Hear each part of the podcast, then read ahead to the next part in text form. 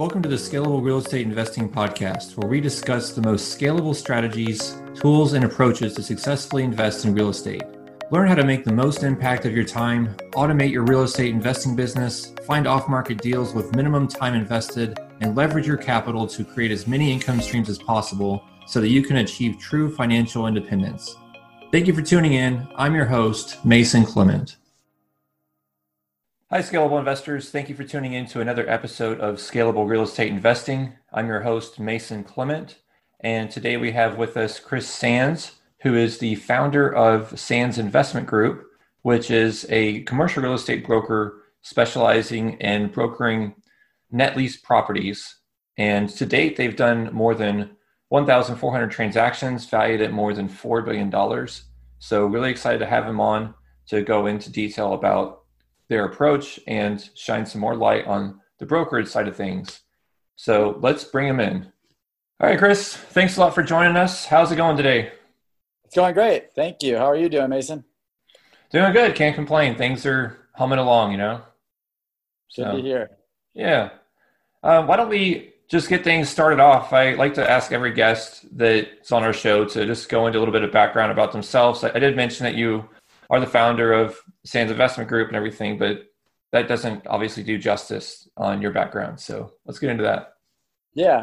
So I appreciate you uh, giving us the opportunity to join forces today and talk for a little bit. We uh, started Sands Investment Group in 2010, and we are a, uh, a an investment platform that helps both investors buy and sell commercial real estate, primarily in the retail, industrial, medical office, and office sectors throughout the country. Uh, we have six offices throughout the country Santa Monica, California, Austin, Texas, Atlanta, Georgia, Philadelphia, and uh, Charlotte and Charleston. Uh, we have about 100 people in the firm, and uh, we've just closed successfully uh, close to our, our 4,000th trans- transaction or property sale in the last 10 years and just shy of about $5 billion in total volume. Uh, but, you know, I think those are all interesting numbers. And I only say those just to kind of give you a little highlight of what we're working on our day to day. But the core of really why we started this and what really was the impetus in the creation was was working at a much bigger firm um, in the early 2000s from 2005 to 2008 or 9 um, and you know i was loving what i did in terms of you know being able to work with investors and help them buy and sell real estate.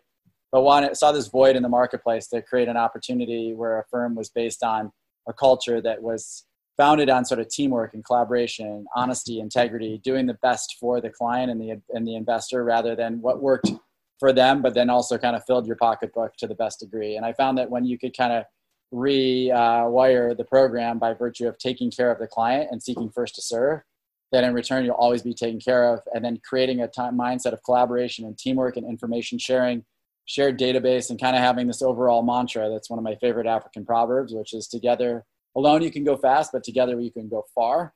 Um, we've been really blessed to be able to create what we created over the last 10 years and uh, i'm excited to see what the good lord has in store for us in the future ahead Okay, good. Um, and before I forget, can you like turn the light on in your room or something? It seems like lighting, you're in a shadow and it's hard to see you.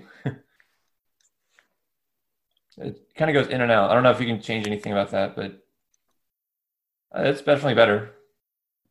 All right, perfect. So um, I realize that your firm website says that you specialize in net leases, triple net lease, and I understand it, but maybe listeners don't. They're not familiar with that. So, can you discuss what that is and why a tenant might agree to this type of lease? Yeah, you know, I, it's moving in this direction more and more from a tenant to landlord relationship. But from a basic elementary layman explanation, what triple net leases mean is that uh, when you own a real estate property, you have certain expenditures that are including taxes, property taxes, insurance that you have to carry on the property. There's common maintenance that occurs, for example, utilities, right? Electric, water, you know, you name it, you, you know, the basics. And then you've got also common area maintenance, external maintenance, landscaping, you know, paint, etc. And so what a triple net lease means is that the tenant actually pays for those expenditures rather than what some people might be familiar with in terms of like an apartment uh, building where they occupy one of the units and maybe they just pay for you know their cable and for the electric bill and some water. And then the, owners of the building pay for all the rest. In this instance the tenant pays for all taxes insurance all utilities even sometimes external and common area maintenance. And so from an ownership standpoint it's very attractive for a investor to buy a triple net lease investment because uh, it allows for a very passive sort of coupon clipper some people like to call it mailbox money investment uh, and the reason why tenants are willing or open to actually doing that is because landlords have gotten privy to it over the years and have sort of said, I don't want to keep doing the reconciliation of the accounting. And since more and more landlords are kind of demanding this is the direction of where we want to go, when a tenant wants a space enough, you can kind of say, hey, this is the lease structure of which we'd operate on a triple net lease basis. And so now you're starting to see it go across all genres. I think eventually you'll even see apartment buildings move to that in, in the future just because it seems to be sort of the most simplistic way to be an owner of a property. Okay, but currently it's just most common with retail. Is that correct? Retail is, a, is definitely the predominant sector that has that. Uh, you see it in office and medical office starting to happen more. Um, and yeah, industrial definitely has a version of that. Sometimes it's still what's called modified gross, where maybe the tenant pays for some and the landlord pays for some the other version is gross lease, and that's kind of where you see the tenant pays for almost nothing and the landlord pays for all. That's starting to become less and less across all product types. So yeah, I do think over time it'll become more equal across different product types. But for now, retail is definitely the most predominant. Okay, and say if you had like a shopping center and you have common area maintenance, do they allocate that based on square footage rented across each tenant? Yep, it's based on their square footage that they occupy. They come up with what's like a pro forma version or their pro rata version, I should say, of the of the amount of the expenses, and that's what they're responsible for. Okay, that makes a lot of sense. All right, so on the the broker side, obviously you're you're matching up buyers and sellers. So how does your team go about finding these willing sellers and sourcing these deals? we have a tremendous uh, you know physical inertia that happens in terms of lead generating. So our average broker makes about four to five hundred lead generating calls a week. Um, we're profiling and researching and creating data lists that we have been able to uh, actuate through you know public record information, and then we are making you know in, in, in, inquiries to owners with usually something that we've got either a property for them to buy or a lead of which we have a buyer that's interested in buying their property to kind of get a conversation started. Um, and so, yeah, it's a plethora of lead generating calls is one. We also have a very heavily trafficked website that, thanks to our marketing team and division, we've been able to drive a tremendous amount of traffic to the website. And that's been able to be a good lead generator as well, where owners that are interested in selling will go to our website and then uh, you know, reach out and show it will go through the process of seeing if they want to sell based on doing an analysis for them. And a lot of our business is word of mouth referrals doing podcasts doing interviews etc and then people hear us and reach out because uh, they want to use our platform to be able to help them with the disposition or acquisition of properties. Okay.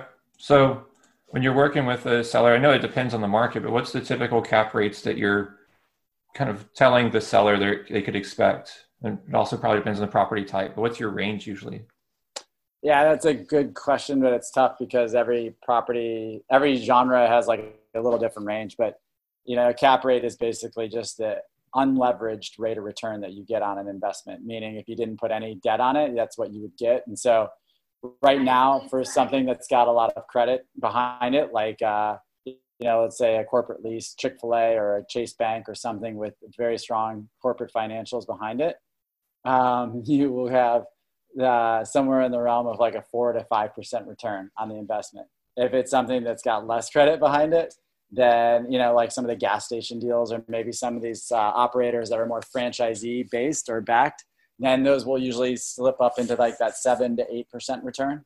And so usually we're kind of in a range between four and eight percent, depending on the credit behind the lease that's backing it. Okay. Yeah, that was my next question. You mentioned like Chick fil A or I don't even know if they do franchises, but I guess are a lot of these they do or not? Chick Fil A does not franchise out. No, but some okay. a lot of other operators do. So it's not abnormal. Like McDonald's franchises out. They're op, you know, they have multiple franchisees. Chick Fil A does. They have. They are all. They're basically all corporately backed leases. Whereas you can get a. And and my and let me make this nuance. The lease will always be backed by the credit of Chick Fil A or McDonald's, but they some they will franchise it out to operators that own the franchise of that specific store. It doesn't mean that they're on the hook though for the lease. Does that make sense? Okay. Or, whereas you'll see other concepts like Taco Bell. Taco Bell out there and in the real estate market will have some properties that are backed by the corporate lease by Taco Bell. And then there's others that are actually Taco Bell franchisees that are the operate that sign on that lease for that property. Whereas Chick fil A, if you buy a Chick fil A today in the marketplace, every one of those leases is signed by Chick fil A corporate. And then what they do have is franchisees that they will sub, they'll franchise out the store, but their financial obligation on the hook is not tied to that in terms of like the operator is not the one signing on the lease. Okay. Interesting. Yeah, that makes a lot of sense because then that's going to determine, like you said, it's going to impact the cap rate because it's impact it's different balance sheets that are backing that lease. So, correct. Huh. All right. I have not considered that before. So, does your team use like, you know, it's a obviously a, a very large country and there's a lot of different markets. So, how does your team whittle it down in terms of do you use minimum populations or certain demographics or certain parts of towns? How do y'all do that? Uh, well, yeah, I, we have a couple of ways we do it. Is we the company's broken up. Every broker identifies with a certain specific focus, or they get like they become a master black belt, or we call them sort of Navy SEALs of a product type. So we've got a team that focuses on auto and anything within the auto sector. We have a team that focuses on daycares, drugstores, banks, QSR, which is quick service restaurants, uh, grocery stores, you name it. And so with that, it allows them to really focus on anything across the country within that subsector. Um, what you'll find is that there's certain investors that don't mind buying secondary and tertiary real estate, and there's certain investors that only want to buy primary location real estate. And so, what's neat, neat about the industry there's there's a wide array of buyers for properties, no matter what the subsector is. So it's we don't really look at something and go, oh, we're not going to work on it because it's too small of a market. It's more of all right, how do we identify the buyer pool for it for that specific market? And you know different pro- buyer profiles is really our job is to go out and identify and give access to that so that owners can maximize the value of the real estate when they want to sell. Okay and so could you go into a little bit more detail about your typical buyer profile? Is it private equity funds or individual mom and pops or uh, it's, it's, all it's for food groups primarily. It's private equity high net worth finance private individuals. It's developers. It's the REIT real estate investment trust and institutional sector, and then it's actually the tenants themselves. So a lot of the tenants own their real estate, and we work with them to structure corporate finance deals and selling properties that they own and unlocking the actual real estate behind it. Okay. And I guess the sellers are usually the same type of profile, just uh yeah, it's just reverse. Every buyer is a seller is what we kind of say. So yeah. Okay. Interesting. So the the name Sands Investment Group, it, it, kind of at first pass, it seems like maybe you're also investing in things. So does your firm ever take on its own proprietary positions in properties? Yeah, about four years ago, we shifted our focus from solely doing assisting other buyers and sellers to doing it to equally investing capital with our own money and as well as other people's money. And so we've got started with friends and family and is continuing to expand. And so if people are interested, we do put it, put, put that out there that we are doing you know individual and portfolio acquisitions for properties and basically creating an investment return to the investor like a preferred return um, with some projected returns as well. And so because of our purview in the market and the amount of transactions we've done we've got a really good pulse on it. And so i think it gives a lot of investors a bit of a leg up in terms of investing with us rather than just somebody who's doing it that doesn't have the, re- the pulse that we have because of our entire brokerage community that we've been able to build across the offices Okay. So you said friends and family, but you're not necessarily syndicating deals, or are you? No, we are. We have other people's money. I mean, it's I say that terminology loosely. It should be anybody. It doesn't mean to be like a bloodline or a neighborhood buddy. It's uh, anybody that's interested in investing, as long as you're an accredited investor. Okay, so primarily 506c offerings, stuff yep. like that. Yep. All right. Interesting. So um, with COVID and everything, I know y'all look at a lot of different types of retail operations, and I feel like it's one that was probably hit the hardest, along with obviously hotels and the travel industry. But how has that affected your deal flow and, well, I guess on the broker side and investment side? Because I feel like it could potentially open up a, a wide, like a, a vast ocean of opportunities. But are you seeing that, or what do you think? I mean, I, I, think that it hit a pretty deep wound for initially, but it, it, you know, casual dining, anything where sh- restaurants were shut down, we saw a big pullback.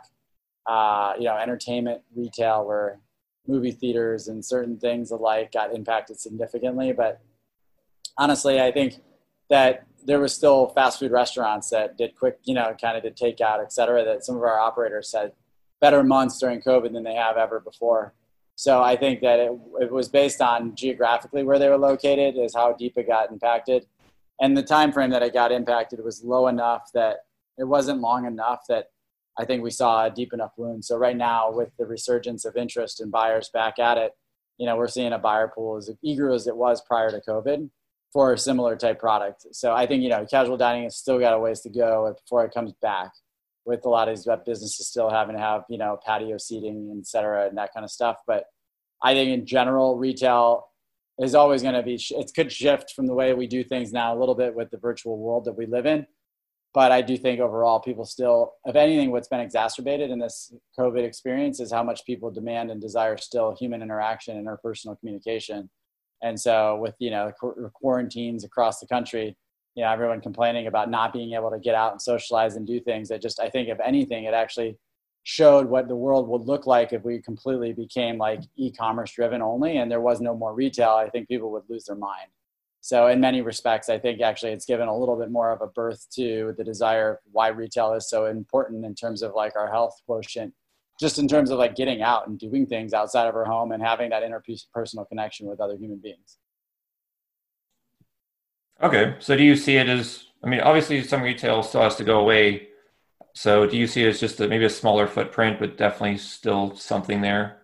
Yeah, I think I think concepts will learn how to operate more efficiently and more functionally.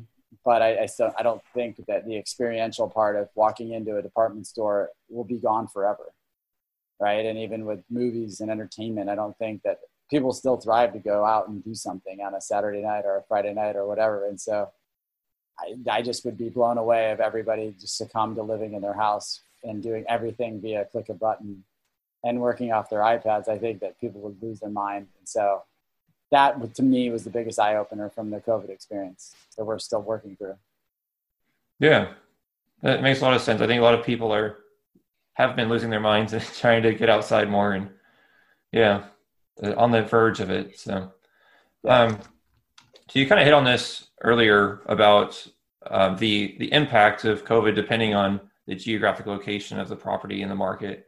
But are you seeing certain areas of the U.S. doing better or worse than others, like the South versus North or East West, or what do you see? I mean, it's interesting you ask that. In that, you know, I think that uh, there were certain hot spots that got impacted with higher rates of, you know, virus, uh, the virus impacting communities. But you know, I think yeah, the Sun Belt markets have always been strong, no matter what. Like I think if you take the southern half of the state, a lot of the country, I mean, a lot of the states did fairly well through COVID. Um, but I'm we're selling real estate throughout the entire country, and people aren't, you know, shying away from a good investment property in Illinois or Michigan or New York or the Northeast for that matter. So I don't think I think there's sound fundamental real estate is always going to be sound fundamental real estate, regardless of, regardless of whether or not a you know an epidemic or a pandemic in, impacted something for a period of time. Uh, so I think you got to go back to the intrinsics as to why somebody invests in a deal and really kind of focus on those, and also recognize where it got impacted based on something, whether it was temporary or this is a long term issue.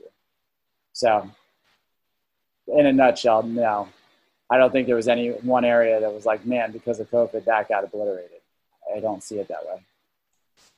Okay, or even like on the on the upside, like oh, these guys are just this area is doing really well. Like I guess you yeah, said Sunbelt like, states. Florida, Florida was like the number one. You know, uh, was the number one.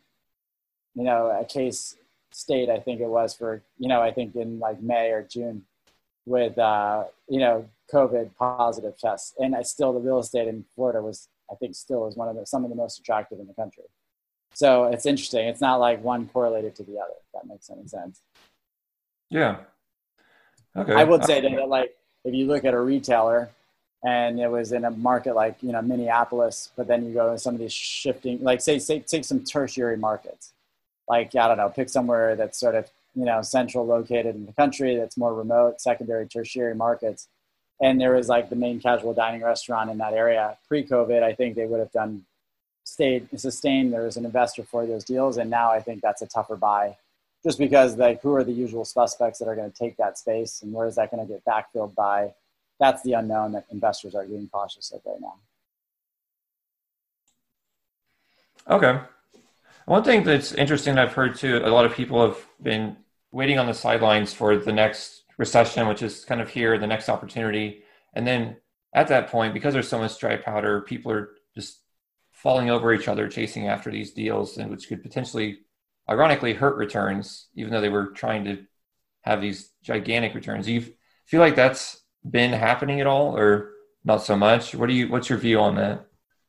Yeah, I mean, I think there's a ton of money out there right now, and so what happens is when when deals when it starts to loosen up a little bit, it seems like, or the market starts to shift, like everyone keeps buying and gobbling up, and so I've read and learned a little bit that a lot of these family offices and like high net worth private equity has been frustrated by the fact that there never seems to be like a like a tipping point, if you will, where things just keep kind of progressing in that direction because there's so much competition out there that whenever it starts to alleviate a little bit, people start buying and then pricing gets brought that up back back up again, and so that like supply demand game keeps getting impacted, right? And so, uh, how deep it needs to go before everyone sort of says, "All right, we're going to wait." That's the unknown, and as long as money out there is as cheap as it is, then I think that that's why buyers are so interested in using sort of cheap equity or debt, I should say, to go out and buy real estate, that's a compelling story. It's going to be hard for people with the lack of alternative investments out there. You know, in the stock market being so volatile and putting your money in stocks and bonds right now, it's just weird. It's a, CDs and bonds. It's hard to really say why would I not utilize real estate as an investment vehicle. So that's what I think is creating sort of this unique moment where it's a very attractive investment vehicle for anybody to be interested in right now, given the returns and some of the positive things that happen from ownership. Okay. Yeah, that makes a lot of sense. So, if our listeners want to get in touch with you and maybe even invest in one of your deals, how do they go about doing that? Yeah, the best best way to do it is, um, you know, our website is our, our, sort of our main attraction. And it's at signn.com. Um, they also, you know, we've got I'm first one up on the list in terms of the for better or for worse on our uh, about us or contact us when you go to our team. Um, and if they have interest in investing in a deal, by, by all means, feel free to reach out. My contact information's on there. And we, you know, at any given point, usually have, you know, between two and probably eight to 10 different investment deals that we're working on that are available for subscription or people interested in investing in. So we're always open to new investors and meeting new people and really look at it from a relationship standpoint, not just you know helping you grow your money but it's about like really understanding what your goals are and what your objectives are and then you know from there trying to help you invest in deals that we believe would match up well with the criteria of what you're trying to accomplish and the goals with the capital that you're trying to put to work. Okay and actually just one more question before we go. Um, you said that your website is a major driver of traffic. So what does your average daily traffic look like for your website uh, daily, I, I, Miranda could tell you, our, our, guru, and Kim could tell you, our marketing gurus. Uh, I know that we probably get somewhere. I don't know the total number. I'd have to go back and look, and it'd be probably uneducated for me to speak to a, a specific number.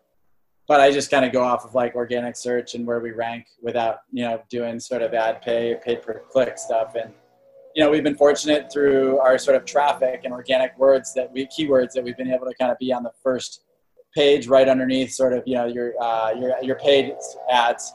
Um, and so again, I probably have to default to my team to know exactly what the number is, but it's a lot of people, and we get a lot of good foot traffic through that. That either are buying property from the website or through you know getting interested leads that end up generating through a lead through the website, or you know end up uh, calling us because of it to say, hey, I'm interested in doing something, and we either invest with them or they end up selling a property through us or buy one as well. Okay, Cool. Yeah, just curious. It's always something really important in today's uh, online world. So, very good. Um, well, you know, thanks a lot for taking the time to discuss everything with us here. And maybe do it again soon sometimes. I would love that, Mason. Thank you for your time, and uh, you had a great podcast. So keep up the great work. Thanks.